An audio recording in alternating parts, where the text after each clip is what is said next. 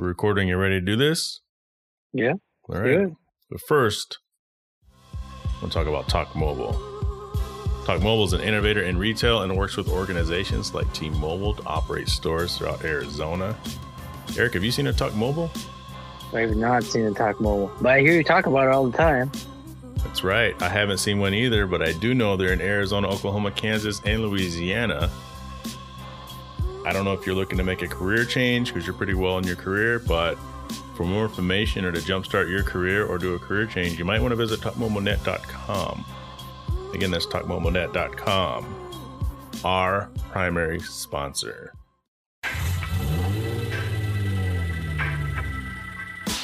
Welcome back to the Hard Parking Podcast. This week we are joined, as promised, by Eric of Last Era. Eric, what do you think about that engine noise that starts this segment? It's good. Is that your car? that is my car. It is? Yeah, that absolutely is my car. Cold start in the garage. Nice, man. You got to get one with the blow valve going, though. Yeah. I'll work on that next now that I have this external Zoom H5 handy recorder. Well, you don't have one of those uh, tunes where you got the pops and crackles and the annoying popcorn shit, do you? No, I can't do the two step. I can't do any of that. um, actually, when I when I when I'm driving, right, if I'm just kind of coasting in second gear, maybe about somewhere between 20 and 35 miles an hour, it will back it will shoot a little flame.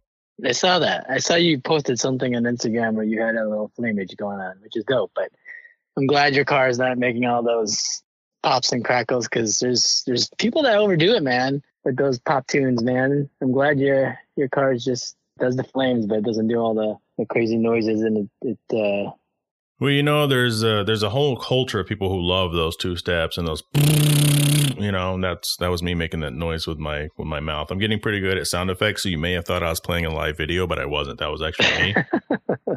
but I mean, it's cool. I'm not into it. You know, um, cool. I think it looks kind of cool. You know, on Instagram when you see a car you know, firing off flames and they have those competitions. But I don't know, besides completely destroying your muffler, what that does. I don't either. But um, people love that shit, man. You're right. It's uh it's a popular thing, especially at the car shows. Yeah, yeah. It's always so like um import face off and elite tuner, you know, some of the bigger events that travel around the country, they always have a two step competition. And people gather around and they cheer and they love it. And then there's a, a few of my NSX guys I think Michael Mao in California has a tune like that, but you know his his car I think is also twin turbo, so at least it moves. I mean, some of these cars don't really move, but they do make a lot of noise. uh, I guess I get it, right? And you were a kid, did you ever used to ride your bike and stick like a can in the in the tire or like a baseball car just to make it sound like a motorcycle? I mean, you're not American if you didn't stick something down there. I knew where you were going with that too, because absolutely you wanted that annoying ass noise, but you wanted to sound like a dirt bike or something. Yeah, yeah. There's something about when you mod something, your bike, your car, that you wanted to make it sound cooler than you know it really is. I remember when I was 16 years old, driving around a beat up Honda Accord that my dad handed down to me in 19. It's probably a 1987 Honda Accord LX hatchback, if you remember what those look like with the flip up headlights. Yes.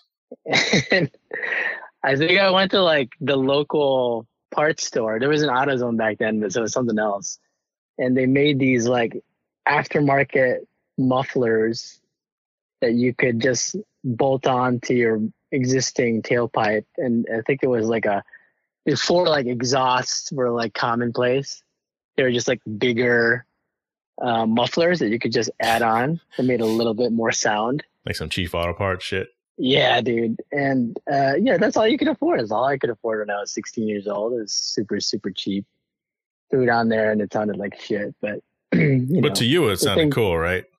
Oh, you thought it sounded cool for a hot minute, and then your friends are like, "What the hell are you doing?" No, and that looks like shit, bro. Because they don't understand the life. It's the car mod life. Like people who aren't into cars, or even people who are into cars but not into the car show or the car or the car mod game, they just do not understand. They don't understand why someone would want to put their car on bags. They don't understand why somebody would want to get fender flares. They don't understand why somebody would want to put decals on their cars. Yeah, and uh, you know, cars. I was. I mean, we could talk about how cars are. You know, when you were a kid, you wanted to make your bike like that, and then when you got a car, you wanted to make it like your own, and it's kind of like an extension of yourself. So you do stuff to Absolutely. your car. It never ends, right? Even if at the point when you do get a nice car, a decent car, you're still kind of doing those types of things. People never really understand why you do that, but car people, car enthusiasts, they get that doing that stuff to your car is like it's just part of like the identity of what it means to own a car in the United States. It's very personal. So I'm going back to putting the, the putting the um the cards in your bicycle. What kind of bicycle did you have? Oh man. Because I'm picturing you with like a mongoose or a redline or something premium.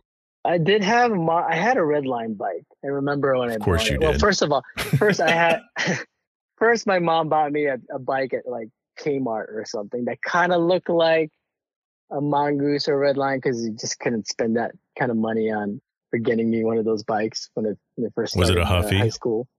It was like a Huffy, yeah, Huffy or what was it? Uh, was it different? It was not Huffy. It was um, oh god, dude, it was one of those types of brands that was not like the the mongoose or the the red line BMX bikes. But anyway, it looked like it, but it was heavy as shit, right? It was like probably twice the the weight of a mongoose or red line. It didn't have the cool pegs in the back. It didn't have the little gyro rotor where you could spin your handlebars all the way around without getting the brakes, the brake lines all, all tangled up. You remember that? Oh yeah, did it? Did it at least have free wheel? You can pedal backwards when you're going did, down the road. It did have free wheel. It did have free wheel. And then even those bikes you would mod, right? You would throw stuff on that stuff, right? You throw the pegs on, put some stickers on it, you know, stuff like that. So I didn't have like a fancy, fancy bike until probably later on in high school, but uh, yeah, man, those are the BM, the BMX bikes back in the day. I think there's still a lot of people that are into that shit too, man. You could buy some vintage BMX bikes on eBay and, and they go for a good amount of money, I think. We had a Huffy. So first, I remember my first bike had like the banana seat and it had you like had the, a bike with a banana seat. I had a bike with a banana seat. It was kind of like a. it was like was it a, a boys? Was it a boys bike? Well, hold on, I'm not done. Okay, it had a glitter. It had uh, a kind of glittery seat, and it had the the slanted bars, not the one that went straight across. Yeah, it was like a chick's bike. Uh, yeah, I don't know. I yeah. So that was my first bike. And then I remember, um, I think it was Christmas or maybe it was birthday because my brother and I had the same birthday. We're both February 9th.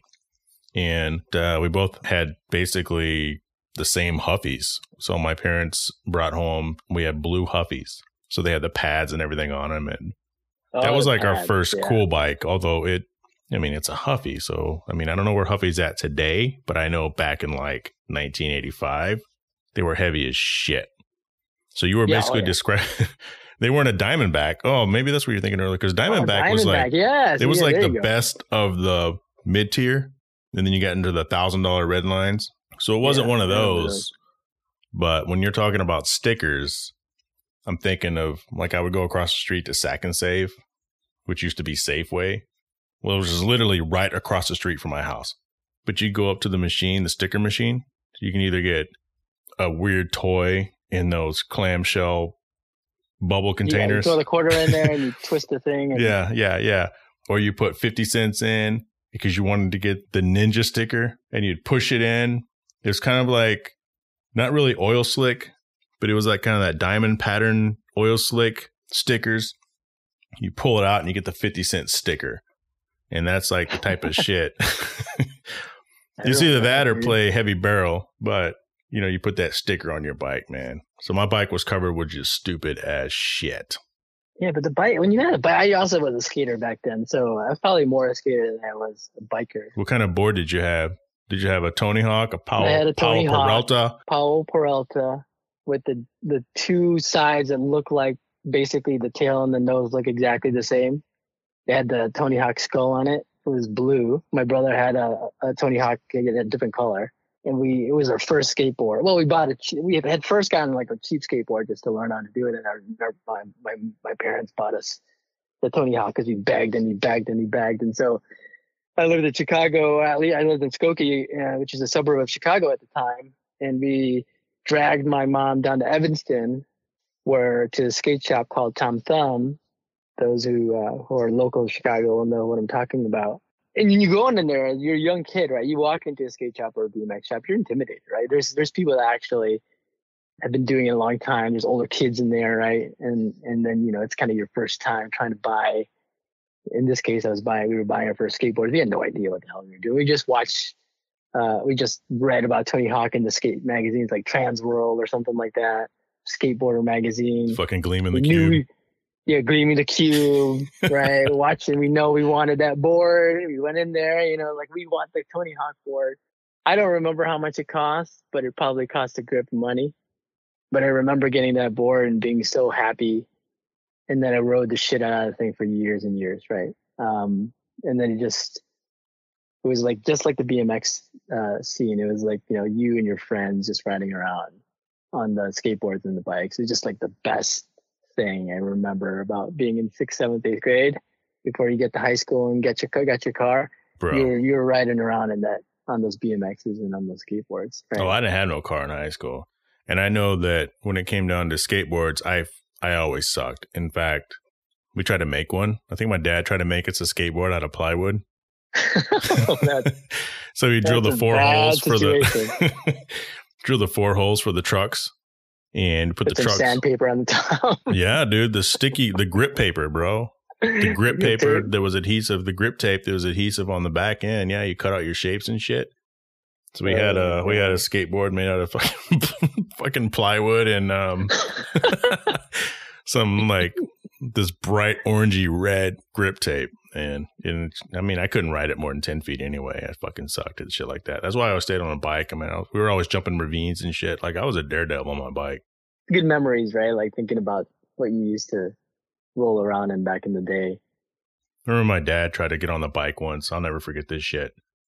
And I was trying to do a wheelie, and he was like, "I'll show you how." And I remember it was my, myself, my brother, my father, and my mother. For one, for some weird reason, we're all out front because we never did it. It's like the only memory I, I have of all of us just chilling out in the front yard. Dad gets on the bike, tries to do a fucking wheelie, pops it way too hard, falls off the bike, lands on his ass. How old, how old are you at this point? How old's your dad? I don't know, dude. I think maybe I was in middle school, like maybe sixth grade, maybe fifth grade. He he had no business being on a bike. Like I've never seen my dad do anything remotely athletic ever. And he's trying to ride this bike, and he fucking just busts his ass. like who does a wheelie and falls off the fucking bike? That's uh, Like most people pull their feet down because they know they're about to fall. He didn't even pull his feet down, man. It's just Yeah, and you know those bikes are not that tall, right? I mean, like a ghost came and down. uppercutted his ass while you're sitting on the bike, man. It was. If he ever listens to this Oh, podcast, he might kick my ass. you should. I was riding, so uh, I took the kids out a couple weeks ago, and they were riding their bikes, and I was riding the skateboard, and I literally, I like, I was like, okay, okay, I think I could do some tricks still, and I was like, ah, okay, let me try to Oh, impress no. my kids, right? So I, I put the, I put the board in the driveway in between two cracks, right, so it wouldn't move, and I tried to do an ollie. I fell a few times, probably looked like an idiot to my neighbors, but my kids thought it was cool. And my, my son's six years old, right? So anything I'm doing right now is cool. So, Um, yeah, you but- pulled a Pete Finning, is what you did. yeah, yeah, yeah, exactly. I did what you your dad did. but, uh, but yeah, man, it's hard, dude. It's, it's like, how do you, I don't remember how I, I was able to do any of that shit back in the day. When we get back, you want to talk about some Willy T Ribbs? Yeah. Yeah. Willy T Ribbs, uppity. When we get back, we'll talk about some Willy T Ribbs and we'll talk about one of our sponsors. Welcome back. Before we continue, I want to tell you guys about NSX Channel. NSX Channel on Instagram, they sponsor our Instagram profile highlight of the week. We don't have one this week because we're going to be talking about uppity. But NSX Channel is your number one source for NSX content. Whether you're bone stock, you look like a fighter jet like mine, or you just have some crazy shit going on, make sure you visit NSX Channel on Instagram. And again, we're joined by Eric Peja today as a co-host, one of my favorite friends. You're one of my favorite friends, but you still don't know how to pronounce my last name. Pasha? We went through on, this man. last time. Pasia. Pasha, man, Pasha. That's what I said. I- Pasha. I- I've been saying Pasha the know, whole this- time. What did you hear? hard, you know, You don't want to correct people. You do want, yeah. friend. You're my boy. I've known you for what? How many years now? So it Ever becomes since- embarrassing. Yeah. Let me tell you something. My co- my my manager at work, his name's Manuel. He told me a couple weeks ago that the CIO for like a year he was calling him Miguel. Fucking Miguel. So he put up with that shit for a year. you don't want to correct people. People people don't want to correct other people, man. It's kind of that's kind of rude, but that's completely that's completely off, man. Fucking Miguel. I have a um a radiologist I used to work with, and I don't Dr. Brink, if you ever listen to the podcast, I want to apologize, but we can all laugh about it today. So for years, I worked there for four years. He, he was calling me Jason. So much where I would, yeah, I would joke about it with some of the other um, radiologists like Dr. Patrick, but he would always be like, Jason, and just start cracking up, you know, because he knew my name was Jay. But yeah, for Oh, the he did it on longest, and I never corrected him. No, no, no. He just, you know, it's one of those things where you know you could tell they're like bonding and buddying up with you. It's like, you know what I mean? You know, you get that, Jason? Yeah, man. You know what I mean? It's like, yeah, sure, Doctor Brink. But for 4 don't you, years, don't you hate when Jason. you, you you realize you've been calling somebody the wrong, pronouncing their name the wrong way for like years? like it's the worst feeling. They're like, damn, why didn't you tell me? Well, I don't want to correct you. It's rude. So at least once a podcast, it's going to be Peja and Paja. Peja, Pasha, Pasha. How about Pasha. like Sasha, but with a P? Yeah, there you go. How about just Eric However P? you, whatever you need to do to remember it. In high school, my teachers and my coaches, when I uh, I played sports in high school, they just call me Pasha, right? They wouldn't even call me Eric. And the problem was, I have a huge family. I've I've got 50 first cousins, all living in the same city, and so when you call Pasha out, it was always like, okay, who are you talking about? like everybody looks. Everyone looks like Pasha. It was this kind of running joke. It's like a game of whack a mole. Pasha heads pop up. yeah, pretty much. I got to ask this you time. I'll man. this time I'll correct you because yeah, I think after Pasha. years it's not. really- Sasha like Pasha. Pasha like, yeah. There you go. So you had some issues because right now you're recording from inside your Tesla. Yeah, and man. like your house got all fucked up. And most people don't just pack up and move out when they have a small issue. What happened know with you? Big or or small, but I'm I'm coming to you straight from the driveway of my sister in law's house and my wife's Tesla. Hopefully you can hear me okay. But Yeah, you're uh, fine. earlier tonight, I got home from work, and the funny thing is, my daughter texted me. She's like, "Dad, this I can't flush the toilet."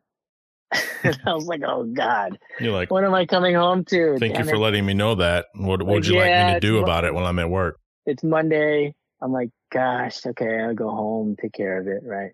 I'm thinking nothing of it. Get home. First thing I do when I walk in the door is I wash my hands. I pick up my son from school. I take him to the sink. We wash our hands. He's dirty as fuck, Um, isn't he? I mean, if the first thing you do when I you get home from picking your son up from school is washing your hands. Yeah, six years old and first grade, man. Come on, you know? If I don't wash his hands before we leave school, I wash his hands when we get home, right? My wife's germaphobe. My my whole family is like a germaphobe because my wife's a germaphobe. So we're always constantly washing our hands. So we wash our hands. We, we go in to try to wash our hands at the, the kitchen sink, and the water doesn't go on. And I'm like, what the hell is going on? Yo. I'm Yeah. confused for like 10 minutes. Like, what the hell is going on? And so come to find out there was a water line in our neighborhood that, that busted. So they turned off the water. And I'm like, what the hell? I'm Oh, like, so it wasn't local to your house. It was in your neighborhood. Yeah, yeah. And so Got it. Okay. it's one thing to run, like to not have any electricity because that's happened before where the electricity's gone out and it's kind of, Sure. it sucks, right? But to not have water, you know, you gotta wash, well, you gotta wash your hands, right? And you gotta take a shower and blah, blah, blah, blah, blah. Right? Yeah, you And got to leave. like- you got to leave if they shut the water off. Yeah, you shut the water off. There's no, no, you got no choice, right? So we're washing our hands with like the the, the water from the the uh, water cooler that we have in our house, right? Which is like an expensive way to wash your hands, basically. Uh, Is it one of those machines like those? Yeah, it's like the machine with the little, wa- yeah, the Culligan Sparkletts shit. we got that. Um, so I'm like, fuck this. I call my wife. I'm like, this is uh, we gotta go. We gotta go to a hotel. Blah blah blah. This sucks. And she's like, oh, we'll just go to my sister's house. So we ended up packing up, which took a little while, jumping in the car, both cars, and hopping over here, which is nice. She doesn't live too far. And we could charge our car here because she has a Tesla. Um, my wife, she can jump in the car tomorrow morning and be fully charged and ready to go. But you know, coming here, there's like two other kids and my son and my daughter. So it's a madhouse, right? like literally, they literally Right. just went to bed. Um, it's like a weekend. And so they're running around and stuff. And so it's been a little bit of a crazy Monday, man. But, uh, but yeah, I'm, I'm recording uh, live and direct from the front seat of my wife's Tesla in my sister-in-law's driveway. So you guys There have you a. Tesla. So Yvette asked me the other day, "Oh, Eric has a Tesla." I go, "I don't fucking know what he has. He's he maybe his lease expired and he picked up something else." So you have a Tesla. So what do you have? What does she have? She has a t- uh, Model 3. She had the, uh, I don't know if you remember, but she had an X5 Yep. M Sport. You picked up the X5 after you traded in the Audi Q7. Yeah, we had the Q7, which fantastic car. Then we got the X5 M Sport, also a really good car. But we were driving one day, and all of a sudden the car just started to to shake. The engine was shaking, like, and and and then it died. So your BMW Almost. went BMW. Pretty much, right? It's happened Right. to me before in all my other BMWs. I don't know what it is. I've owned BMWs, you know, for a long time. Every single BMW I've ever owned has left me stranded on the road. Bro, every year I look at the best used cars and they always say avoid the BMW after 2 or 3 years. And they're beautiful cars, but they always have issues. Yeah, it was weird, man. And uh, you know, our our X5 wasn't that old, right? And Couple um, years. Yeah, it was like two, three, three years old. Three Yeah, years yep. old. You know, it was like, okay, well, we got it's under warranty, blah blah blah, this and that. I had a towed. It was like the fuel pump or the fuel line was needed to be replaced, whatever. And you know, it was all covered and, and whatnot, so it was a little more inconvenient than anything. But we were like, you know, this sucks.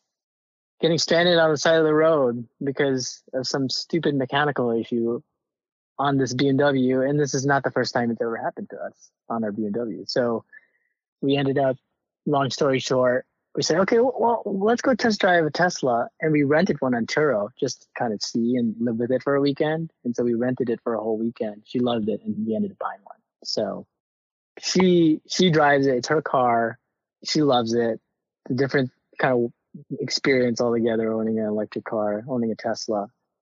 Uh, it takes some getting used to, but it's uh, it's been a pretty dramatic change of uh, you know just experience and lifestyle for her, uh, and I think it's been it's been awesome so far. I mean, it's it's crazy for me to say that because I love old cars. Like so before car. this were you pro Tesla or you're just like whatever? Eh, it was kind of like whatever, right? I was kind of like, oh, they think they're so cool, these Tesla people, right? Well, I mean, People own a Tesla. think that. yeah. always think they're so fucking cool, right? And that was just my perception. I'm like, all right, you got a cool car. It's fast. It's faster than my Porsche, probably. It is. It's got cool tech. I get it, right? I get it. It's the future. Um, but I was I was always pretty hesitant to the whole idea of electric vehicles until she bought this car, and I'm like, I get it. So did Yeah, you guys buy it or did you lease it? We bought it. Okay. we bought it. And I know you had an episode a while back where you were like, "Oh, I should I lease an electric car or not?" Because the battery after a couple of years and whatnot, uh, which I think is a fair point, and I think is a consideration when you think thinking about electric vehicles. But so we bought it brand new. I don't see Yeah, the we- Pasha's keeping a car for 10 years. Yeah, I don't know. We might not. It depends. I mean, these cars can go with the battery, I guess, for you know 200k more uh, mileage, right? So the brakes, according to Elon, should never be able. You don't need to replace them. I don't believe that. Yeah, I don't believe But he anything the says- says. You shouldn't. You shouldn't need to replace your brakes because it's regenerative braking, right? Blah blah blah blah blah. Right. The pads you don't ever need to replace. The rotors. I don't know if I believe that. They grow back. Like, what are we talking about here? That Yeah, doesn't make any sense to me. uh, it doesn't make sense to me either. But in any event, I'm still not like the guy. I'm not like a Tesla fanboy where like now that I own one, I'm gonna go tell everybody about how awesome it is, and then everything else sucks. Because I still love my car. I still get in my 993. I still love the old smell of it and the clunkiness of the, the doors when I when I open and shut them. I like the way it sounds. I love the way it feels. The experience of driving it it's different in a Tesla where you don't really have that feeling. You're just driving, and it's an efficient way of transportation. That's how I see it. I mean, but it's your wife's car, and I don't see her rolling around in your Porsche. Well, she likes riding in my Porsche. She just hates the idea of. Let me take that back. She hated my last Porsche because it was loud. It smelled bad. It smelled like you know race fuel. Like no cats. And, you know, she was embarrassed. She told me, "I'm embarrassed to ride in this car." I was like, "How are you embarrassed to ride?" in this car? I'm embarrassed to ride. On her. yeah. She loves riding in the 993 though, because it, it's a different experience, right? It's it's not as crazy as as, as the turbo. So, uh, but if you line up my 993 against her Tesla at a stoplight, Sure. I get my ass kicked. Dude. Sure. But they're two completely day. different. Completely different. Oh yeah, yeah, yeah, and that's okay, and I'm totally cool with that, and because I'm not trying to be, you know, the fastest guy on the street with my my old 25 year old car, but these cars they make what the the version, the performance model versions of like all the different Tesla models, and you see them on YouTube, you see them test it. I mean, they are they are crazy fast, dude. They are so fast, and they're only going to get faster, right? You know, from that standpoint, it's pretty cool. Know, what do you think about what do you what are your thoughts on Teslas and electric vehicles? Have you come around to the idea of own owning one? I'm kind of the same with Teslas as you. It's like, oh, uh, get this Tesla. Uh, good for you. Air jerk, you know. But I know they're badass cars. you know, I, I know Yeah, they're badass are. cars. I'll give them their, their due. And people love them. I mean, every once in a while, you know, a Tesla kills somebody, but it's just, you know, it's just how numbers work, I guess. Um, I don't like how they all look the same Yeah, they're very cookie cutter. At the Fountain Hills show, there was a ton of Teslas and they all look the same. I'm like, okay, wow, that's like the rich man's Camry. It's like, because they didn't do anything to the car. Like, I could, you know, a couple of them had like cool body kits on them, but most of them, it's just like, let's just go to this cool car show and line up all of our Camrys, our bone stock Camrys. That's what it looked like to me. Which, by the way, dude, somebody had somebody had like a mid '90s Hyundai accent, a white one. I saw that in the photos. I'm like, what is this for real, dude? And bro, it wasn't a cleaned up or it? anything. It's almost like they were looking for a place to park, and that's the only place they could find is right in the middle of the show. Like it wasn't. which is funny, was nothing because, um, special about that car. It wasn't even clean. It was kind of beat that up. car, that car show, you have to like get accepted into the car show. not- Don't they not- do some sort of like vetting? Not today. Basically, you just have to pay money because it's all charity. And understand, I'm not it- bagging on somebody's car. It was just like really funny to see this Hyundai accent at the end of this row of like Miatas, and it literally was someone's starter car daily. Hey, like it's the car that you give me. to your kid when your kid gets a license. Hey, like I said earlier, man, it's like 16 years old, man. You have that mentality. You go to the local parts store, man. You're gonna just make it your own, dude. So, hey, well, you know, he's he's. I'm sure he loves driving that car, or, she, and is proud of it. So clearly, but uh, more power to them, man. More yeah, man, it was it was amazing to see. You ready to talk about Uppity? Yeah, let's do it, man. It's um, been out for a while now, right? How long has it been out for? It like actually out for a hasn't. So. Uppity launched earlier this month, so earlier in February. I want to say February seventh. Now, when I was listening to Ryan Eversley's Dinners with Racers podcast, they filmed the the Willy T Ribbs episode in late 2017. And in Yeah, that took a couple podcast, years, they right? were talking about it launching in 2018. So I'm not sure what happened because we're now in 2020. I think distribution was trying to figure that out, right? Like I didn't think they had to deal with Netflix when they first decided to do this, even though Carolla Probably. did the you know did the Paul Newman one, um, did the Shelby one, right? So I I, I think it's distribution. it's so cool to see it being made and then getting to Netflix, and then all of a sudden because it's on Netflix, becoming this kind of publicly exposed because it's an amazing story, right? It's just a great documentary. So well done. Speaking of some of his documentaries, did you ever watch the 24 Hour War? Yeah, I watched it. What'd you think? You had mentioned it on one of your podcasts, and I had I got to it when I had the flu a couple of weeks ago, Okay. and um, oh, I hadn't watched Ford versus Ferrari yet at that point. Would you have seen it now. I saw, yeah, I just watched Ford versus Ferrari finally last week, um, last weekend.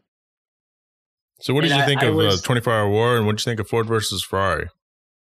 Well, for me, um, I really enjoyed 24 Hour War. Right. I- mean, I, enjoy, really I enjoyed I enjoyed Ford versus Ferrari, and I'll tell you why in a moment. But this is probably what you're probably thinking as well, right? We think a lot alike in terms in terms of you know the different films like this. So, 24 Hour War.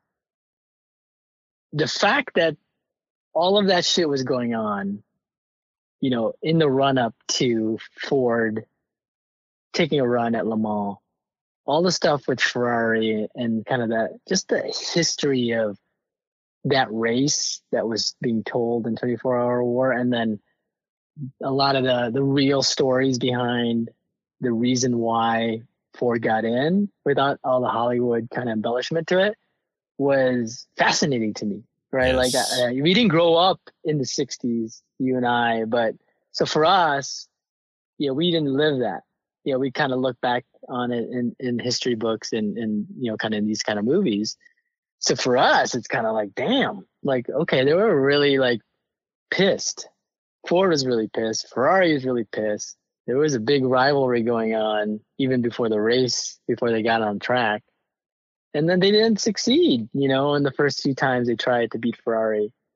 Um, and so it just made for a really cool storyline with all these different characters. Um, and so it, it just felt like really, really cool hit racing history that I never knew about. I knew about it, but I never knew to that level, to that level of detail behind the scenes. So I really enjoyed it. Um, I get nerdy about stuff like that. And then when I watched Ford versus Ferrari, which was pretty cool too, kind of seeing that right after 24 Hour War, because then you could see how they kind of maybe made a lot of things Hollywood and and maybe kind of embellished on a lot of the different storylines. But what what I took away from seeing both of those things, those movies, was how cool the story was about Ken Miles. See, that's the thing. Because to, to me, and tell me if you agree, to me, Ford versus Ferrari was more like the Carroll Shelby Ken Miles story. Yeah, I mean, to me, that it was like the Ford versus Ferrari was kind of like in the background, and obviously in the 24 hour war is in the foreground. And I also thought that in the 24 hour war, they went, they missed, they went again, they missed, and then they won. Yep. Right? But right, but I think in Ford versus Ferrari, they went, they missed, they went again, and they won. yeah. I think they did that just to you know make the story a little bit more efficient. Sure. But I was like, did I remember that right? I thought they went, I thought they lost twice before they won. But yeah, I mean they they did, and and and I mean yeah, they did. They did lose right. twice before they won eventually. But the whole Ken Miles. So so after I watched both, I I just started reading up on Ken Miles a lot more, um, because he's without him the GT40 would not be what it is, right?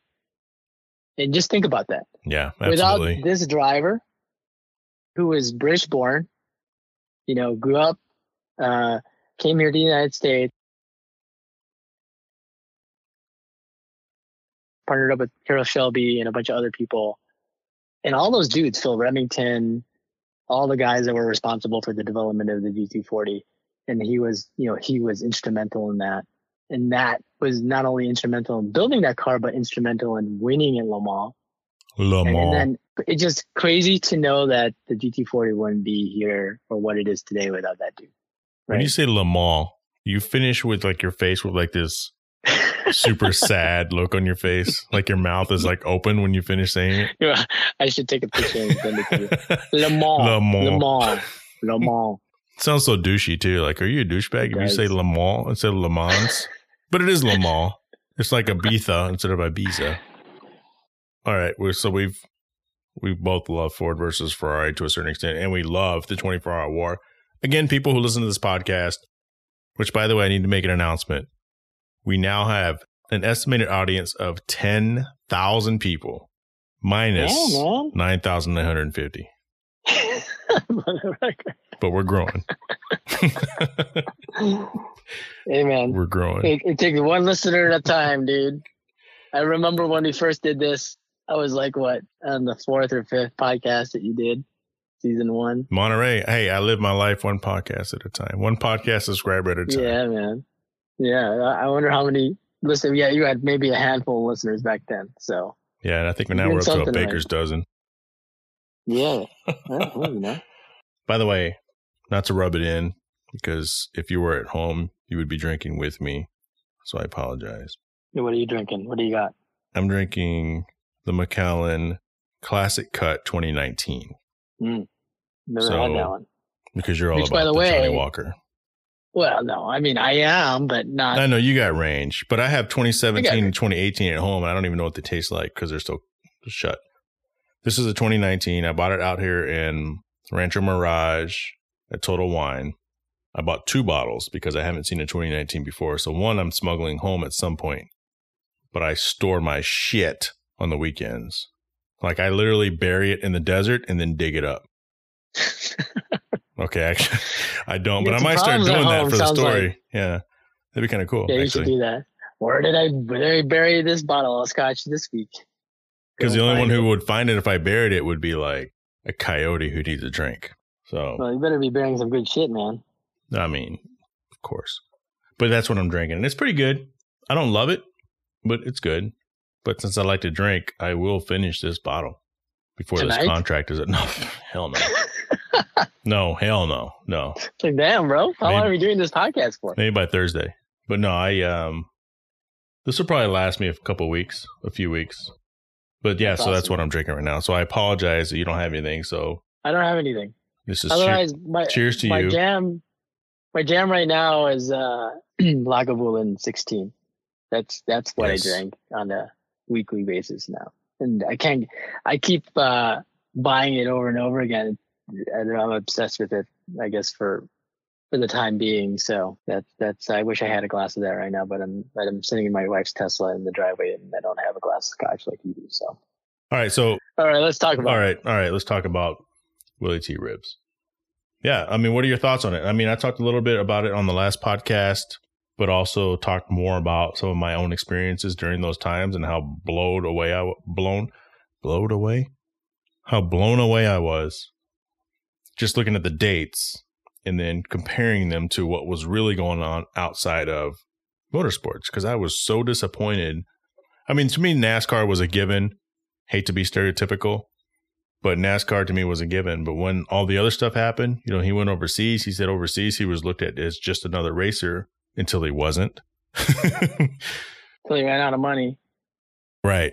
You run out of money and you need sponsors, and sponsors ain't looking at you no more. On the front end, what are some of your thoughts on what you saw? And then we can step through some of the other stuff. Well, I mean, it. First of all, like, does it surprise me that he experienced that in in each period of time he was he was a racer? No, it didn't surprise me. Why? Why didn't it surprise you? I don't know. I, I'm I, I just believe that in a sport like racing, sport like golf, breaking in as a person of color is going to be hard, no matter what. Then you add in the added kind of complexity of money and having enough money. Then you throw in the complexity of, well, do I have the right support? Do I have the right team? Do I have the right car? Do I have the right mechanics? Right? I mean, because you have Uh, have money, and during those times, it's like the the African Americans haven't started to prosper nearly as much, at least in the you know the seventies. Yeah, and money is the great equalizer, right? In a sport like that, Yeah, money and exposure. And so, Will the story of Willy T. Ribbs, from the moment he decided that he was going to spend his college saving, his money for college that his parents were saving, to go to England to take a shot at racing in Formula Ford. He was ta- he was you know he was basically saying, listen, I I'm going to go out there. I don't know what I'm going to do. I'm, I think his parents gave him ten thousand dollars for one year. I think what it was. and that's so he immense. spent, yeah, that's a lot of money back then, back in the day. But and he said he ran out of money, like with like four or five races left. He didn't have any money. He spent the money, and so it just so happened that he was so far ahead in the point standings because he won that many races by that point in the season that he was going to win this, the championship anyway, even though he ran out of money, right? Which is crazy to me. And that he had to hustle to make more money while he was out there. He was, he was, um, you know, boxing in the pubs, trying to earn some money like on the weekends. Yeah, because they, they covered that in the Dinners with Races podcast. Did they? Yeah, Dinner he's doing all kinds with of other shit. Racers podcast. Because I know it sounded like I said Dinner with Races podcast. yeah, racers. Racers with an R. This time the ER is appropriate. So dinner, dinner with yeah, I- racers, racers, racers, not racists. not race But it might as well have been, right? Like at the end of the day, it didn't surprise me that he had that experience. But what did surprise me was how he experienced it, right? Like where and in what way Yeah, and how he handled it. How did he deal with that kind of shit as it was happening to him? he said no one ever really blatantly called him names to his face. Apparently, he was Yep. good with his hands. Like he could throw mm. down. Yeah, that's what what I read and what I heard is that you know he, he didn't want to fuck with him. When he was six years old, he followed Dan Gurney around the track. We'll circle back to that later on in the timeline, but I thought that was a really awesome story. So a six year old, he takes a picture with his hero. Dan Gurney, right? That's like, yeah, it's like going, like, take, it's like my son who's six going and taking a picture with Lewis Hamilton, right? Right. Or, you know, world champion Formula One driver or a really famous race car driver, right? Mario Andretti. I think what was amazing about this documentary is there were so many names of people that are like, like no one. I mean, only diehard racing people know who Willy T. Ribbs is. I had no idea. I remember hearing Adam talk about it, and I'm talking about Adam Carolla. I remember hearing him talk about Willy T. Ribbs the last few years, but even then, I knew he was like, "Hey, he's a race car driver, and we're going to talk to him." But until this documentary came out, I completely forgot. But some of the names that were in this documentary, like those are household names in in auto racing, and I'm like, holy Yeah. shit! Like he rubbed shoulders with these guys. He was teammates with these guys. He punched these guys in the face. Fucking, Yeah, he raced, he raced against a lot of these guys, right? He beat these guys. fucking Caitlyn Jenner. I mean, come on, you know That was, that was a badass I was story, like, holy shit, really? I was like, damn, that was, that, I was surprised by that. Right? He was racing, and it was a Scott Pruett and at the time Bruce Jenner. He's racing with them against them, and they're doing qualifying. Scott Pruett cuts him off, causes him to wreck. He goes up to Scott Pruett, punches him a couple times. You know, normal shit, right? Yeah, And then normal race, Yeah. racetrack shit. And then Bruce Jenner hops out of his car and steps up and he basically says, Look, you do track and field. You come any closer, I'm going to take that pole vault and I'm going to stick it up your ass. Bruce Jenner was like, I don't want any of this shit. I'm out. Yeah. Like to me, that was funny as shit. It was funny as shit and kind of cool to see Caitlyn Jenner in 2020 tell the story. yeah, that was that was pretty neat to see. But I mean, it, it, that was the that was the dynamic back then, man. Like you know, he had to basically fight tooth, tooth and nail for everything that he was you know trying to do, and basically win races, get noticed, so that he could continue to try to work towards his goal, which was to, to be in the Indy 500 or Formula One, right? Right. Yeah. And I found out he wasn't the first. There's been a lot of African American drivers that have tried at all this stuff. I think the thing with Willy T. Ribbs is he was the first successful because I was Yeah, telling I an mean, old coworker about the Willy T. Ribbs documentary, and she had mentioned that her next door neighbor is Wendell Scott's granddaughter. Wendell Scott is an African American born in 1921 and died in 1990. And not to be funny, but his pictures online, they look like fucking Yeah, they're, uh, uh, John C. Reilly. Yeah. So, John C. Reilly. yeah. Yeah. So He's these hilarious. photos of Wendell Scott, I mean, you got to look at it on your phone if you can. Like, Wendell Scott looks like look John C. up. Reilly. It's funny as fuck. But anyway, he started racing. He's been in NASCAR. He raced in the 60s, bro. He's, he Yeah. spent 13 years in the NASCAR Cup Series. Um, total wins in 16 years, one. He led 27 total laps in 13 years. But he was an African American who raced in NASCAR Cup Series. You know, so so Willy T. Ribbs wasn't the first person to try NASCAR. I can't even imagine what Wendell Scott went through. But yeah, this guy legit race. He raced in the Grand National Series, which Willy T. Ribbs also did. Um, he raced in the K and N Pro Series. But sorry, well, so back to Willy T. Ribbs. So so 1977, he does Formula Four. Formula Ford. Ford. Yep, over in England. Ford, F O R D. Yep. But thank you. Yeah, so Formula Ford because I watched it twice, and both times I was confused. Especially because you go know from? Formula if you have the subtitle, if you have the subtitles on on Netflix, it'll tell you it says four. but It's Oh. Ford. But they say he goes from Formula Ford, duh, to Formula Three. so you're like, wait, was it four? Because it went from that four? yeah, but it went from four to, to three. Yeah. Scorpion Racing, Mike Eastick gives him a crappy car. What he finishes third in qualifying in the piece of shit car, right? Yeah. So they put him in a decent so. car, and he beats a future Yeah. Formula One champion. Fittipaldi. Yeah, that, that's a name people should know. Emerson Fittipaldi. So he, you know, he wraps up championship before the season's over, in in front of Eccles, Ecclestone, you know, Bernie. If people don't know who Bernie Ecclestone is, he's a very important figure in the whole history of Formula One. right? Absolutely, And he, I mean, he's also a very important figure in the growth of making Formula One into a global sport. like the And David so- Stern of racing. pretty much, right? He's a pioneer, and he's you know he did he's, he's done he's doing he's done so much for that sport. So really, two Ribbs being in front of or being exposed to or interacting with Bernie Ecclestone that early on in his career, I think was a was a big deal. Age of twenty two, he fucking whoops all everyone's ass in front of the in front of Bernie. Bernie's impressed. No sponsorships for Formula Three. Goes home. Goes home. I was like, what the hell? Money, man. Told you. Money and sponsors, dude. Enter dude killed the dude kicked everyone's ass in Formula Ford, right?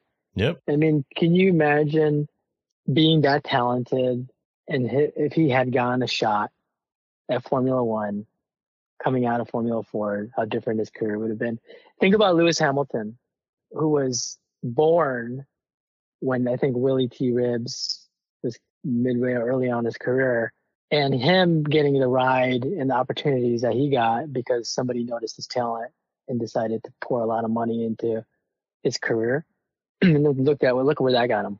And for people who don't know, um, Lewis Hamilton is a British racing driver who was mixed race. He was born in 1985, so that's right in the middle of this documentary. Lewis Hamilton is regarded by many as the greatest race car driver in modern day.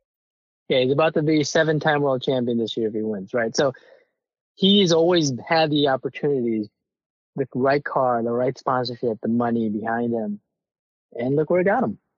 Yeah. He has talent, 100%. He was, but Willy T. Ribbs didn't have that opportunity. He went home. I believe a lot of the stuff that Willy T. Ribbs went through helped pave the way for people like Lewis Hamilton. And It he had the benefit of being born in over across the sea, so he didn't have to put up with a lot of the bullshit that people have to Oh, Put up with- man. in over there. Because, like I said in the last podcast, I mean, people stop getting so offended. We're not that far removed historically. Like, if you were to take history of civilized man and put the riots of the '60s and everything that America, one of the youngest nations in the world, has gone through, those lines between the '60s and 2020 would be so close. You would have to literally zoom in like six times to see any separation. It's crazy. Overseas, Oh. it's not like that because overseas has been around forever. Thousands of years, or a couple of hundred. Yeah, we're learning, right? We we have our history, and it is it's our history, and so the fact that he had to endure that was when he was doing it was when he was trying to blaze a trail for this. And I, I think when you look at the interviews and you read a, a little bit more about Willy T. Ribbs after you see this documentary, you, you kind of get the sense that he wasn't trying to be the first black guy in racing. He was just trying to be a champion. He wanted to be an Indy 500 driver. He wanted to be a Formula One driver. And then people brought it to his attention, you know, and said, listen, yep, Muhammad Ali, for instance, right? You mentioned all the people he came across. Yeah, you, you're gonna have to you're gonna have to do this different. You know, people are gonna not like what you're doing, and you're gonna have to figure out how to deal with that. The fact that Muhammad Ali is giving him this advice at that period of time, right? If you know if you know your boxing history and your Muhammad Ali history and the shit that he went through. Yes. Um I think it really kind of set him set him up, right? To be able to deal with that as as well as his childhood with his grandfather and how he was raised. So Yeah, so that Yeah. was early in his career when he was overseas, right? So it was like either Yeah. 77 or it was uh well, it wasn't let's see, you know, so it could have been 78 when he was doing Formula Atlantic. But he told the story not on this documentary, but on the Dinners with Racers podcast, how he waited up all night for Muhammad Ali because they were in the same hotel. Because he's like, Well, what do you do? He goes, I race cars. He goes, Ain't no bleep racing cars, you know. Mhm. Ain't no black folks racing cars. But that's where they built their friendship. And he said he used to hang out with Muhammad Ali like at least once a month. But I cringed when I heard that because I was like, you know, Muhammad Ali, he ain't shy. Willy T. Ribbs, he was cocky as shit. Because people don't like people who show out. And I don't care if you're black or you're white. There's Right. people who don't like people who show out. They like people who are more reserved and humble. So yeah, he, so he was like, he had two things going against him.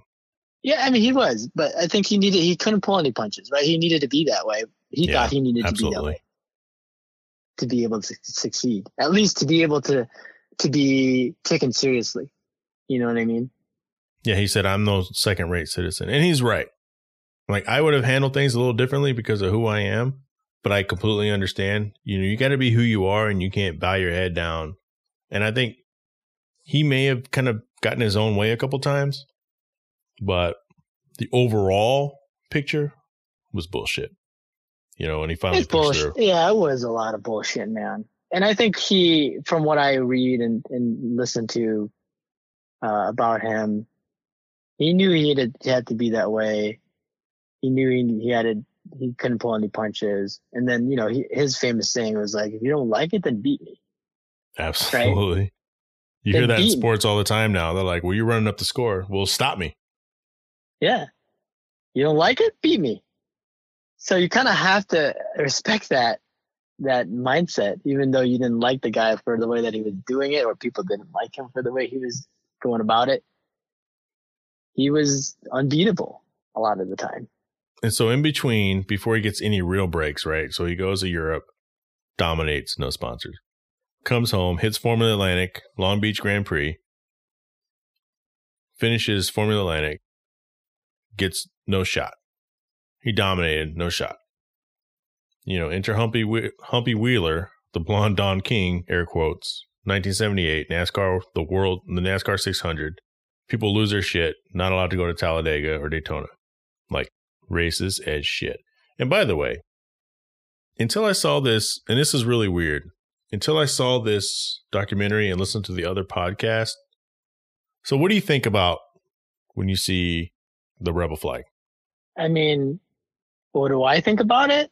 Yeah. Um, I think it's a lot of people feel a certain way, regardless of where you're from, where you grew up, or whether or not you're from this country or not. And when you see that, I think people feel a certain way about what it used to represent or what it might represent. And I think the fact that it makes people feel a certain way, even today, is enough for me to be able to say, hey, listen, you, you need to figure out what to do with that, right? Like, I understand it's a part of our history and we should own it, but I think it's also it's also one of those things that make people uncomfortable. Yeah. like it Um, should have an asterisk mark, like Yeah, the guys who were accused of doing PEDs. So for me, it's like I understood both sides of the argument. For personally, when I think of the rebel flag, I think of the General Lee because I used to watch Dukes of Hazzard all the time. same. And when I went to school in Garland, Texas, I went to North Garland, which was the Running Raiders, which was Yosemite Sam, and South Garland was the South Garland Colonels. And South Garland High School used that flag because the Colonels was part of, in that instance, the Civil War of the South. So it was a Civil War Colonel. Yeah. And I never, ever associated it with having anything to do with, like, I knew it was Civil War, but I never associated with it having anything really to do with modern day racism. And then when it became such a big, big topic the last couple years, I was kind of like where you were at, where you said it's like, man, I understand why people are uncomfortable with it. We need to find a way to maybe allow it, but still not allow it.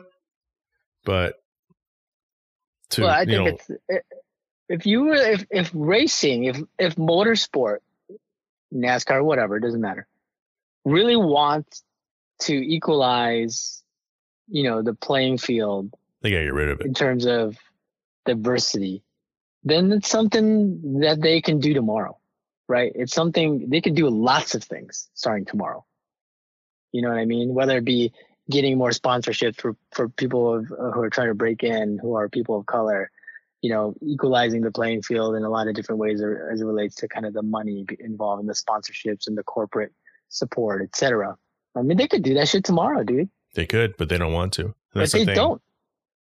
NASCAR is the only professional major sport who still flies a Confederate flag. And you know that's their prerogative, and and so if we if we want to see if we consumers, people who attend the races, people who support it, want to see more of that, then you know we're gonna have to make sure they know that that's how we want to, you know, where our dollars are going should go towards advancing the sport in that way. Uh, it's it's hard because I think up until this point it hasn't been, you know, focused right. Or ha- there have been, you know, endeavors to get more diversity, whether it be women in racing, people of color, right? But compared to other tier one sports, we're it's like completely far behind. And, yeah, it's uh, just it was just sad to see. It's sad. It's it's sad to see. It's sad, but it is what it is. And you know, uh, Willy T. Ribbs, I feel like he his mindset was I I'm not going to be a victim to this. Right. Right. I'm just going to go out here. I'm going to race my ass off. I'm going to win. If you can't beat me, then you know, shut up. 1982. Formula Atlantic beats out Al Unser Jr. household name, Michael Andretti household name, qualified 0.3 seconds faster than the entire field. Now, for those of us who watch racing, and you're you far more than me, but I know 0.3 seconds is a long ass time. Yeah. Leads more than half the race. Engine failure takes him out. No one cared. Back to the family business, driving vans for his father. Again, that's after being qualifying almost half a second faster than anybody else destroying Al Unser leading that race. Yeah, leading that race most of the race. Yep, led most more than half of the race before his engine takes him out. Still nothing. Paul Newman calls him the famous Paul Newman. Paul Newman lands him an opportunity in the Trans Am Series as a pay driver. So this is his first opportunity as a pay driver for the Budweiser. For Budweiser, not the Budweiser. For Budweiser, Budweiser driving a Camaro. Newman is his teammate in, a, in the iconic 1983 Datsun but they both have different motivations because Newman's doing it for sport and and Ribbs is doing it to make a living. And it was so right. cool to me how Newman was like he saw that and he understood it and he even told Willie, it's like, look, man, we're racing for two different reasons. So if you beat my ass out there, I don't care. Right. For me, it's casual. For you, you can grow from here. Then he ends up teaming up with David Hobbs, and you and I talked about David Hobbs a little bit offline. You had some takeaways about Hobbs. What are your takeaways? I mean, racing is competitive, period, right? Like you're gonna you, you, the most competition intention that you're gonna have as a race car driver is with your teammate, right? Because you're tr- you're you're both trying to win in the same car effectively. Which so, I admittedly had I was just clueless how your teammate could be not only your biggest competition, but your most hated rival in a sense. 100%. Like I was just like, wait, what? You're trying to be the number one driver on your team. Period. Because then you get the the opportunities, you get the money, you have the better car typically. And so you're fighting. If you're the number two driver coming in like Willy T. Ribbs was with David Hobbs, you're going to do everything you can to try to beat the shit out of that guy on the track. And you're probably not going to like each other. And what was clear um, to me is that Willy T. Ribbs, according to this documentary, was superior to David Hobbs. Like he was beating his ass in every race until he was asked to not win so that Hobbs can win the drivers' championship. He let him win that race and then beat his ass again for the rest of, rest of the season. Al Unser yeah. Jr. said he was unbeatable in the Trans Am car. Now, in the last podcast, I had mentioned David Hobbs. Yeah, I, I've met David Hobbs more than once. And yes, I've had drinks with David Hobbs at the iconic Siebkens Bar in Elkhart Lake, Wisconsin. There's a painting on the wall that has all these great racers. Obviously, I wouldn't know to look for Willy T. Ribbs because I haven't been there in a few years. But David Hobbs is in there, Andretti's in there, Zanardi's in there. My friend Peter Cunningham is in that painting. Is he really? He is. Because he oh, owns Road America. Like he has almost every record in Pirelli World Challenge, but before his Pirelli World Challenge, like he owns all those fucking records. And so he's good friends with David Hobbs, which is why I know David Hobbs. Like he wouldn't if they're like, "Hey, do you know Jhae Pfenning?" He'd be like, "Who?" you know. But, That's cool though that, that you know you've met him and yeah. And then he that was in 2000, I don't know, 16 when I went there for the Vintage Car Weekend, and then he was a guest speaker, our keynote speaker at NSX Expo, 2017, also up in Elkhart Lake. So I've been around him a couple times. Yeah. But I mean, I don't personally know him. So for people who listen to the last, last podcast, like I don't personally know David Hobbs, but I just thought it was amazing for me to watch this documentary and have him pop up on there and have, you know, a decent amount of airtime. Yeah. And I mean, he's, he's a, yeah. So they were battling as teammates should. You know, There was some, some shit that went down between them that, that wasn't on the up and up. And he ended up leaving that team after that that season, right? After David Hobbs won the championship. Yeah, and also I didn't know that the best, the the top team driver, quote unquote, got the best equipment. Like I just thought everyone was rolling with the same shit on the same team at least. I mean, usually in like like Formula One, for instance, uh, the idea is that both guys have equal cars, pretty much, right? But yeah, that's the kind of shit that happens in racing, man. Like inter team tension and dynamics the Trans Am series was his his big break. Paul Newman was kind of the the trigger for getting him into to that big of a, a racing series, and he did well in Trans Am. Yeah, and they said he was uncoachable, which I can understand. Even the guys in the documentary who were obviously on his side were saying he was. You, know, you read between the lines, he was kind of a pain in the ass as a teammate, as whatever. So I can understand how he would fall out of favor with management, color of his skin aside, but that didn't help. You know, and he had a great relationship with Jack Roush until Don King showed up. And that's when Jack Roush starts fucking with his engines. Yeah, and, and I think, you know, there was a lot of bad shit in racing and a lot of racism that wasn't necessarily directed or direct to him. And, and but it, there was a lot of that. But there were a lot of people along his career path that helped him Absolutely. along the way. And we're good. And we're the good parts of racing. We're the good people that, you know, saw his talent. Jim Trueman decided, yeah, from uh, Red Roof Inn. From Red Roof Inn. You know, you know Phil, Jim Trueman Paul and Newman, Paul Newman. Trueman. Yep. Those are there. I mean, he had a handful of like top end supporters once he started getting a role. So regardless of what anybody else, how they treated him, he had people who wanted him in there because they understood that it was just straight up talent. Now, how about Paul Leffler? Remember him? He was the chief mechanic. The first shot he gets in 1985, and this Paul Leffler guy wouldn't even talk to him. And he was the chief mechanic. And he was saying that, man, Indy 500 in those cars, if you don't know what you're doing, you're going to fucking die. Yeah. I mean, that whole first stint of Willy T. Ribbs going to Indy and getting a ride, he jumped in this car that he never tested before. He gets the car. It's not right. Yep. All these other teams have been testing for a month. Chief mechanic doesn't want to fucking fuck with him either. So you got this a shitty dude, car and you got a guy who hates you. Yeah, what the hell, man? Like, how would how would you feel walking into a situation like that? It's your dream to make it, bro. Try to qualify. 1985. We're not talking 1965, 1925, 1985. Yeah, it's sad, dude it's disappointing, but at the same time, again, like I said earlier, am I surprised I had to deal with that shit? No. I mean, I mean, I'm not. There's a lot of shit that goes on today, right? Like, right. Like I said, just- not that far from the '60s. not that far, right? And and so, um, it's unfortunate that he had that experience, but it was probably the right decision that he made to walk away from that car, that first go around at Indy and say, "Listen, this is not right. I don't feel right. It's not the right situation. I'm stepping. I'm stepping away." 1985. After he says "fuck it" and walks away from the Indy 500, which he got a lot of shit for, goes back to the Trans Am Series, teams up with Wally Dallenbach Jr., who was all throughout this documentary.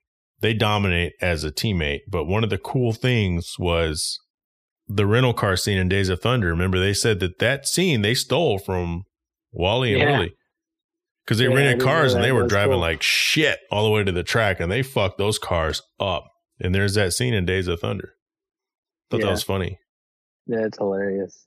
Uh, I felt like the whole dynamic of Dallenbach wa- and Willy T. Ribbs was was a lot better, right, than Yeah, him and and Hobbs. yeah him and Hobbs absolutely. Um, They were highly competitive, but they respected the hell out of each other. which is the way it should be. Right. I mean, so he he goes and and then he gets his other. When uh, what's the year he gets his next shot? So this the- is the Detroit 1985. Don King shows up again, and this was when Jack Roush, who had, so this is when Wally and and and Willy they were dominating. They had a great relationship with Jack Roush. So everybody, Jack Roush is Roush Mustangs. So if you get a Roush Mustang, it's Jack Roush. So Jack Roush changes his attitude towards Willy completely, like night and day. Sabotages the rest of his season. So from the point that Don King shows up, all of a sudden Willy, who's never had any issues before, has car failures every race for the last four races. Goes into the last four races on top of all the points, ends up falling out of the points, and Wally wins the series. And that was the last time he raced for Jack Roush. that, that that story. To That's some fucked up wild, shit. That's a wild story, dude. Just the pettiness of that whole situation, just because some dude really wants to has some aspirations. So when we come back, we'll tell you about another one of our sponsors. Welcome back. We're going to finish talking about Willy T. Ribbs, but first I want to talk about dressupbolts.com. Dressupbolts.com has titanium bolts, and maybe some of Willy's cars would have held together a little bit better and looked better had they gone to the future and hooked up with Seth and my friends over at dressupbolts.com. Dressupbolts.com Titanium bolts have vastly improved the look of your vehicle, but serve a purpose as well. Available to dress up the engine and the engine bay in case you have both. They have kits ready to go for your specific application. Probably don't have race car applications, but they probably do have the hardware for it. In fact, Eric, I could see the ones I have on my car looking nice on yours. Like with Did they make them? why would they not? But with I've Porsches, like yours, like the air cooled Porsches, I don't really see a lot of them on display from a motor aspect unless they have like those big, crazy turbos. Yeah, man. I, I don't need to be sure. I, there's no reason to show my motor. Not a lot to show people- there, is what I'm getting at. No, there isn't. Not yet. Not Maybe yet. not ever. Yeah, Maybe not ever. So let's pick up 1986. Goes back to NASCAR. This is after he goes to Portugal. This has the F1 cars. Beats their target time by a full second.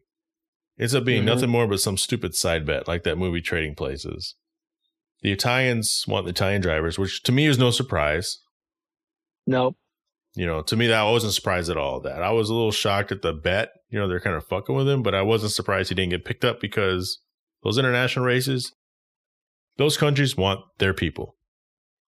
Because Yeah. their people want their people to represent them in these races. So no surprise there.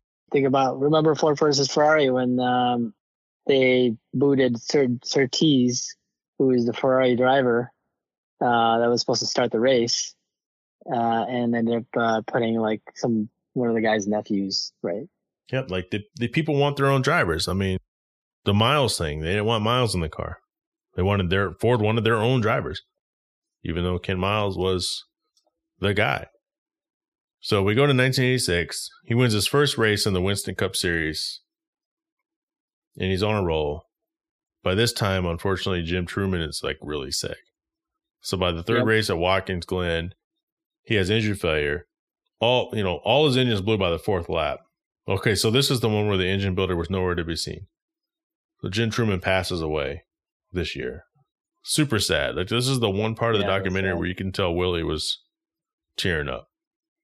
Because this guy gave him like all these chances when most people weren't believing in him. I felt sad. I was like, fuck. That was, that was a sad shit. As much as the documentary was would anger you a little bit and disappoint you a little bit, this was to me the the sad part of the documentary. Oh, hundred percent. He is. He played such an instrumental role in his career, and at the end of the day, um, the dude did so much for Willy and for other people. Right? He was just this genuine person who wanted to see Willy succeed and supported him throughout his entire career, whether it be money or trying to get him opportunities. And and then you know he passes away. You know, it's a it's it's sad. It's sad Yeah. to see. That was tough. He kept giving him chances when other people wouldn't. And it was just it was heartbreaking. You know, it's part of life, but it was heartbreaking. But by this time he'd started his career was turning around. He was running IMSA in nineteen eighty six, went to race with Ryan Falconer against Jack Roush, so he finally gets his payback. He finishes second Yeah. to Dan Gurney's Toyotas. And remember, Dan Yeah. Gurney, when he was six year when Willy was six years old, takes a picture with his hero. That was cool. That Everything come full circle. yes, because in 1987, Ribbs was driving for Dan Gurney, his childhood hero.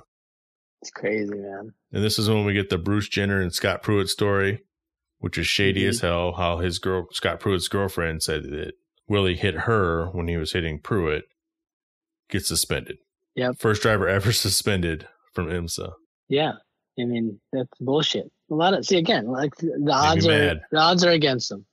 You mess up, you know, you get you know it's punitive. You know, you you get punished in a different way, which sucks. But I mean, it happened. A lot, a lot of a lot of a lot of odds against him. I don't suspect he was suspended for very long because later that season he comes back, Del Mar, Toyota versus Ford. So Ribbs is in the 99 Celica, edges off Scott Pruett in the number 11 Ford. Toyota wins the manufacturing championship. So he comes back and wins the manufacturer's championship for his idol, Dan Gurney. Meanwhile, Ribbs wins driver of the year. So shit is like seriously on the up and up. Yeah, that was a big turning point. You know, After that, nothing. Enter Bill Cosby, 1988. Hi to the Cosby Show, America's Dad. Bill Cosby comes out, says, I'll put $350,000. He's the most popular man in America. Spokesman for Jello, spokesman for Coke. Jello. Spokesman for Kodak. Goes to all those companies. No support. I was floored. Yeah, the reasoning they got from a lot of these companies is a bullshit, dude. Right, we're not into racing. You know, meanwhile, Coke has the Coca Cola. race. Yep. They're like, we're not into racing, and they they sponsor us like the Coca Cola 600 or some shit. Yeah, it's, bull, this is, this is What the bullshit, fuck? man. Derek Walker, There's- though, former factory Porsche IndyCar team, Walker Racing. Enter this guy. This is when shit starts really happening. So he goes to Indy in 1991, finally, with 350000 from Bill Cosby because they couldn't raise another penny in one piece of shit car. Most teams have several cars. You get three chances per car. He finally lands an engineer in Tim Wardrop. Waldrop. Waldrop? Waldrop. Three time Indy winning engineer. So everything is falling into line. You could tell watching this part of the documentary, it's like, oh shit. Here we go. Hmm They have one month to qualify. They keep blowing these fucking Buick motors. They keep blowing up on them. No money, no motors. We're at the last weekend of the month. You have to do four laps, 10 miles to qualify. And the qualification is different. So they take your average speed and match it up against the other racer's average speed. So it's not like most qualifying where you can have three subpar laps and one badass lap, and they take your best lap. This is your average speed. They take the average of all of them. Yep. They don't get a motor. They start doing a lot of lobbying to Buick. I would imagine it's. I mean, you probably have to play the race card. Like, can you imagine what would happen if they doesn't do this? And we tell the world that you didn't step up Buick and help this guy? Like, is that really what you want your legacy to be? Now, I'm shocked because this is 1991 and they're having to bend someone's arm backwards to get it support still. 1991. So Buick finally gets him a motor. Now they're at bump day, right? This is the last day to qualify. They were within the last hour to qualify. Yeah. One last attempt. Like you can't make this shit up. Since they burned through the first two attempts already. Because remember, each car gets three attempts. They burn through two. What happens? With everyone watching, he finally takes a run at history and he does it. He goes through and each lap is faster and faster. He's averaging these speeds, higher speeds than he's ever have averaged to the first two attempts. He becomes the first African American ever to qualify for the Indy 500 in 1991, which is what he set out to do as a goal. He raced with Emerson Fittipaldi, AJ Foyt. These are household names, guys. He ended up going out with a mechanical failure. He came back in 93 and finished all 500 miles. He didn't win the race, but he did, he went out a race car legend and a winner. Like he finally got to his goal after all the bullshit and accomplished it. Now I'm sure his ultimate goal was to win win the Indy 500, but when you get to that point, man, that's like you're going up against the best of the best of the best of the best of the best. And you are doing it in an inferior car. That's yeah. And you point. know it's inferior. You know it's not going to be competitive. But you're doing it, you still are able to get get there. Qualify. Get on the grid, race around, you know, 500 miles, at the biggest race in the history of motorsport, you know, on this side of the world. That in itself is, like you said, I think is was his dreams to be able to be there. And uh, had he had he been put in, in a similar machine to the, the the drivers that are at the front of the grid, who knows? Could have won that race. He obviously right? had the skill because going through all these years that we've gone through, he's beaten some household names. He's dominated some household names. And that's yeah. just amazing. Well, you know what? You know what surprises, maybe not surprises. Do you know what impresses me the most about this whole documentary? Was that he, you put him in a car, any car, IMSA, Formula Ford, Trans Am Series, Indy, Trans Am, Formula One, you could throw him in the car, no practice, couple of laps, and he's gonna throw down. Bro, he killed right? it in a Mercury Capri. I mean, who who can do that? And Willy um, Willy fucking T Ribbs. And so you it just it just tells you how much talent this dude had. And then you combine it with the brashness, his bravado, his confidence, his cockiness that you said, and just the way that he approached, you know, the whole sport. It it just um, it's impressive, man. regardless of what color his skin was, black, white, whatever, it's impressive that anyone could do that. So here we are in 2020. According to Wiki, to date, only seven African American drivers have started at least one race in what is now called the Monster Energy Trucks uh, Monster Energy Cup Series, which is NASCAR. So still in 2020, like you were alluding to earlier, that is one of the major I wouldn't say major sports because NASCAR itself isn't a sport. It's a classification within a sport. But to America, it's a major classification of NASCAR. To this date, there's only been seven people. Yeah. Which is again, like I said earlier, amazing. that could change tomorrow, or start to change tomorrow.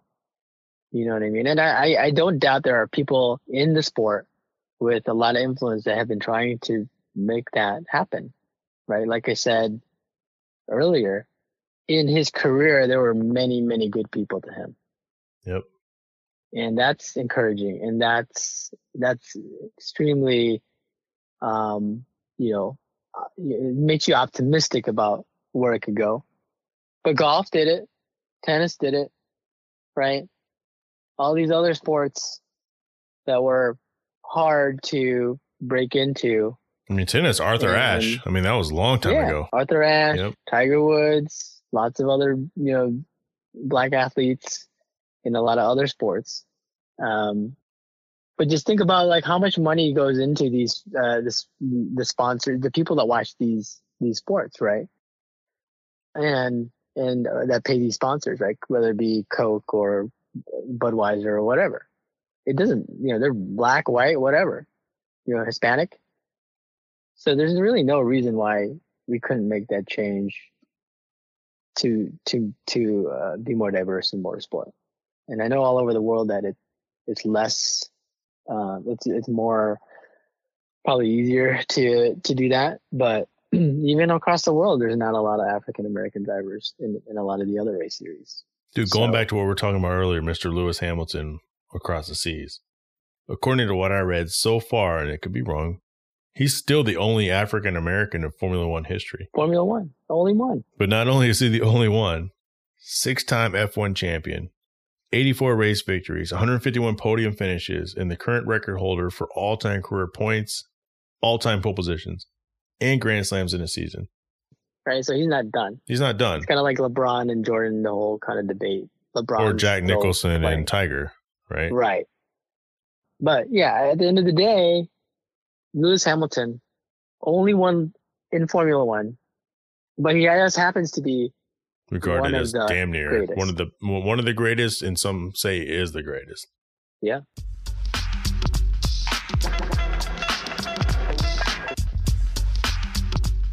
So I ask people to give me their non-car and their car questions of the week, and I get all sorts of questions. Some of them are really good. Some of them tell me that they obviously don't listen to the podcast. So let's go to our non-car question. We can do some of them you know, Catherine Cox, which by the way, Catherine, you asked some of the better questions. You gotta give other people a chance. Other people, I challenge you to be Catherine. What do you got? What's Catherine's question? So Catherine's question is: Do you still do you still go to the movies, or do you wait for it to be available via streaming? And Asphalt Angel asks, "What is the best meal you ever had?" Oh man, those are good ones. They are good. Um, the movie one. Let's do the movie one first. That's an easy one. Let's start with let's start there. Well, so Catherine's question. Do? Yeah. So what do you do?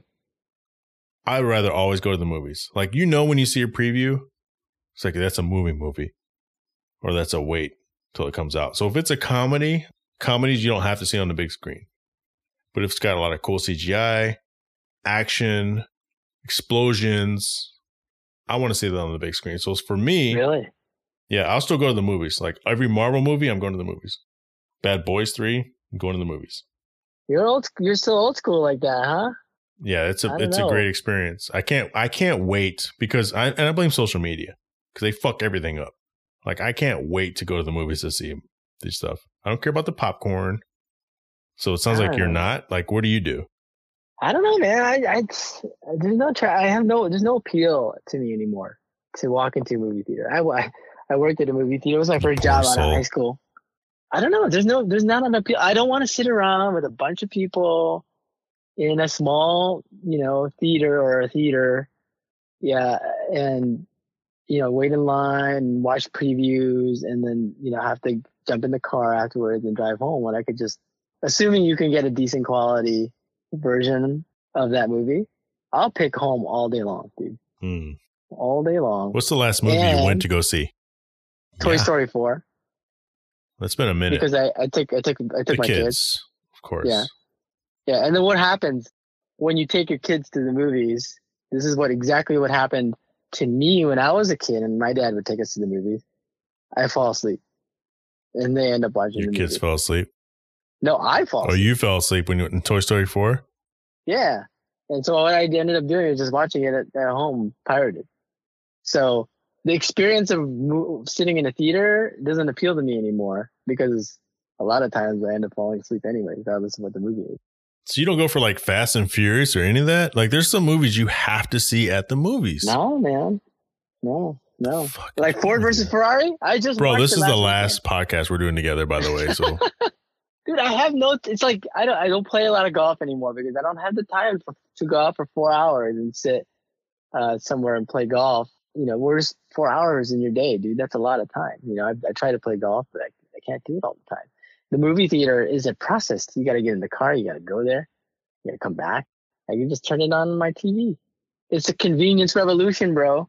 Like everything is like at your fingertips. Ford versus Ferrari came out on streaming what like last week, and when was it in the theater? It was like a month ago. At least. It's crazy. It's that close now. Um, like Yeah. Ford versus Ferrari, I've you know I've been talking about it on the podcast. I eventually went to go see it, and I was watching it by myself one night at the movies. Now that's a movie I could have easily watched without having to go to the movies. Yeah. But I get it. I get why you say there are certain movies you gotta go to theater. Do you Maybe I'm the know? minority. Do you know what the best meal you've ever had is? Or what's something? Let me rephrase that. What's the best thing you've ever eaten? Because Oh, that's not the same as the best meal you've ever had. I'll have to think about that. You go first. Let me think about this one. I, I have a couple. So one of the best things I've ever eaten. There's a place called Doc B's, and I think they're a small chain. The one I went to is in Fort Worth, and there's a little area called the Shops at Clear Fork. So at Doc B's, this was an appetizer, but it was basically like a full meal. Because what it is, it's a giant wagyu based spicy meatball with lightly butter crusted Texas toast. And actually, that Texas toast tastes like the Hawaiian King, uh, Hawaiian King rolls Yeah. which are fucking delicious. Yeah, I love those. I remember I was eating this thing and I remember thinking like, holy shit.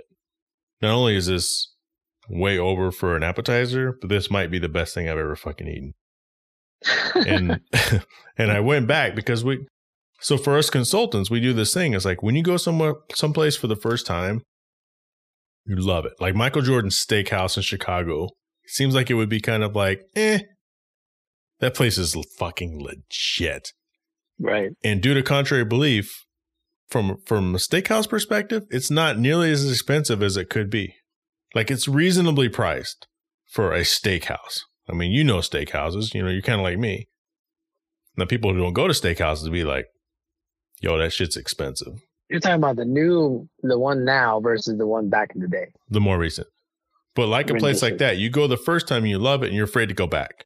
Because the second time is never as good as the first time. No. no and if your first time yeah. sucks, you ain't going back anyway. So we went to Michael Jordan Steakhouse a couple times as a group, and we loved it both times. And so this place, Doc B's, I went back and ordered this again a few months later, and it was just as good.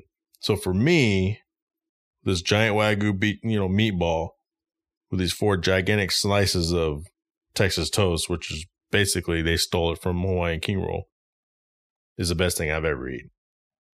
So I go to San Francisco a lot for work. We go up there every now and again as a family just for vacation, but we are really big into ramen. And, but there is a spot in downtown San Francisco and it's called a Menshu or Mensho, M-E-N-S-H-O. It's a tiny, probably 10 tables inside, maybe less. And they have this bowl of ramen that's so creamy. The pork tonkotsu broth that has like a super creamy texture to it. And you then add extra add- katsu to it. Yeah, you add you can add extra katsu, but you can have it with you know, with the pork belly Get the duck egg in it. In a duck egg. Um, you can have it in a couple different ways. You can have it spicy, but they hand make all their noodles. Everything is like super like craft. Everything's made in the back kind of situation. And it tastes so rich when you're eating it. You'll never, you've never tasted a bowl of ramen this rich before. That, that's how creamy it is. It's like a James Beard winner type of spot, right? Right. It, it doesn't look fancy. It's not, right? You get in there, you eat and you leave because there's a long ass line outside and they don't want you staying long. Their claim to fame is not only their creamy broth, but you can put duck instead of pork chashu in it. You can put duck chashu in it. It's probably the best bowl of ramen. It is the best bowl of ramen I've ever had. Let's go to the car question. So we have several What's we can choose question? from. Ryan A. Anwar. Is a company more financially successful when it's run by engineers, designers, or marketing? Which I think is a good question. Will Lotus, mutual friend of ours, can you trust employees in an oil change shop? Let's do the first one. Let's, let's, The let's- car let's company? do the first one. Yeah, that's a good question, man. That's I think a it's a one. great question, actually. I might send him a coaster. Yeah. No, that. What so is it engineers, designers, or marketing? You get to go first. Repeat So the question. Is a car company more financially successful when it's run by engineers, designers, or marketing? Financially successful. That's the key, right? It is the key. So let's think about this, and I'm gonna, I'm gonna talk out loud, right? So And you're right. I didn't think about it when I was Financially writing it down, but that is the key part of this question. So what com- car companies are financially successful? You think about Toyota. You think about a company that builds millions and millions of cars like Toyota, which is, you know, a kind of middle tier. Isn't Toyota Right. the guy who was like hiding from his shit? though? No, that's Nissan. That's Ghosn. Oh, that was a funny Yeah. story, by the way. But anyway, continue with your answer. That's a different podcast, but that's a crazy story, dude. That shit is fucking crazy. Some TV shit. Um, it really, it is. So, so Toyota, Toyota is financially successful because it builds cars that everybody buys. Their marketing is not that great, even though they have, you know, pretty consistent marketing, I would say. Their cars haven't been that inspirational until until recently, in my opinion, with the the new Supra, as well as um, what are they coming out with, like a like an AE86 kind of thing. They thought it was going to be like a MR2 or or like a re- reborn Celica or whatever. But there's some cool shit coming out from Toyota. But for the most part, consistent, right? They don't do a ton of like crazy marketing. Um, and then the designers, I mean, the Toyota cars these days, like the TRD Camry, I, that's a good looking car, man. I have to admit, I like it. Um, some of the other cars starting to look a little edgier with the TRD stuff. So what I'm trying to say, what we're probably getting to is out of all of those components of Toyota, what makes it successful to me is is probably the car itself, right? The engineering, right? It's it's reliable, it's reputable, you know what you're getting, it's always engineered well. Um, it's increment. It's almost just like an incremental improvement over the last year, and everybody buys them, man. Like it's just so wildly popular. So if you compare that to a company like a Porsche that's not doing as many vehicles, or an Audi or a BMW, I mean, I think it's a, it's hands down. You got to be the engineering, in my opinion. That's my first thought. What What do you think? I think in order for a car company to be financially successful, you actually, not to cop out here, but you actually need to have a little bit of each. So the designers are the visual, they design a cool car. The engineers are responsible for making the design come to life. So if the engineering is fucked up, it not, doesn't take too long. Let's look at let's look at Mazda's FDRX7, 93 to what 98 or was it 97? That car looked great, engineered like shit. Every engine blew by 60,000 miles. Great marketing. That car, in my opinion, was a huge failure. Now, Fast and Furious in the import world has helped keep it afloat, but I feel like Mazda never recovered from that. And then when they came out with the RX8, that oh was also a huge flop because they promised all this shit and the engineers couldn't make it work. And that car was a huge flop because Mazda's marketing, zoom, zoom. You know, that's a that was a good marketing campaign. But I think if the designer is good, the engineer is good, the marketing is what actually makes a car, a company financially successful. Because you take a look at companies who get full of themselves. And again, this is coming from a car guy who doesn't know shit about cars. You look at Lamborghini and Ferrari, like, does Ferrari even own Ferrari? Because I know Lamborghini doesn't own Lamborghini. I mean, Audi might own Lamborghini. Like, I'm not sure. I'm a Volkswagen. So I feel like marketing is more responsible. All, all three of them together, but if I had to assign a percentage, and my math sucks, but I would say design is a decent percentage, engineers is a decent percentage, and marketing is a decent percentage plus one. So if they're all 33, marketing would be 34%. yeah, you did cop out on that one. Yeah, thank it makes Thank you. As a push, right? As a push and the camel Yeah, push. Yeah, eh, yeah, it's a it's a it's a good question, and there's a lot of different ways to answer it. I think um, at the end of the day, you're right. It's a mix of everything. Yeah, you can probably do a little case study on each car company. Take Porsche, for instance, right? For a long time in the 80s, late 80s and 90s, they were in trouble and their marketing was a big deal to attracting people and keeping that kind of um, interest and appeal of buying a Porsche. But in, behind the scenes, they were in trouble, right? There are two Porsche ads that always stand out to me, and they're always from that era. One of them was kills bugs fast, Yep. which is your model Porsche. Turbo, Arena Red Porsche Turbo poster. I was obsessed with that. Kills bugs fast. I was just like, oh my God. And then they had one that says a lot of companies have a sports car in their lineup. Porsche has a lineup of sports cars. For me, that was badass too. And both of those. I love that you. I love that you remember it, dude. yeah, dude. those are memorable you. beds in your head is like, whoa, what's up? You know. Yeah. And can you trust employees at an oil change shop? What other answer is there to that question? Then no. You mean yes or no?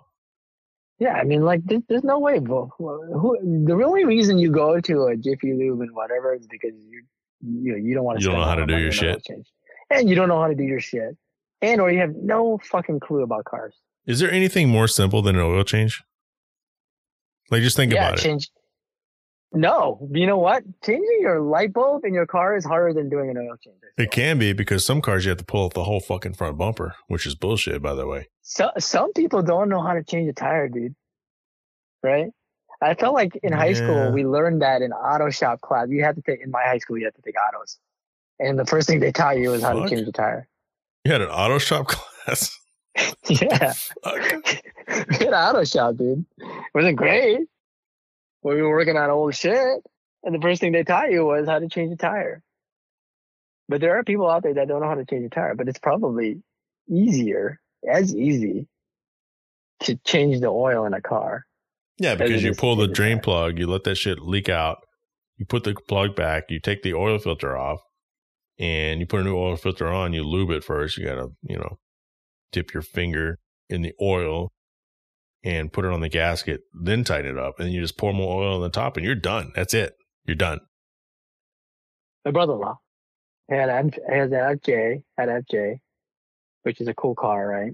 I think he took it to one of those shops, or or yeah, and they forgot to tighten the drain bolt, and so he's driving it, and uh, the engine seized, you know, you know, after 30 minutes of driving it, and got stuck on the side of the road. He didn't know what was going on. They forgot to tighten the drain bolt or put it back on or whatever, whatever the fuck. They didn't put a crush washer on there, probably. Yeah, and the car was ruined, dude. FJ, which is not is a is, you know is uh, That's a Toyota. Toyota FJ, right? Those are Those weird looking. SUV thingies. yeah. Yeah. People love those cars. I mean, they they hold their value. I was like, really? That's fucking crazy. So I'll never. If I was in high school and I wanted a job, I definitely would want to work there because I like cars. But would I ever trust taking a car there unless I didn't know anything about cars and I had no fucking clue? Then I get it. But there's no way I'm trusting any of those guys.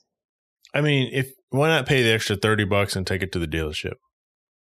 If you're gonna do an oil change from somebody other than yourself, because a lot of people like don't want to fuck with this shit. Like I don't change my own oil all the time, but I know how to do it.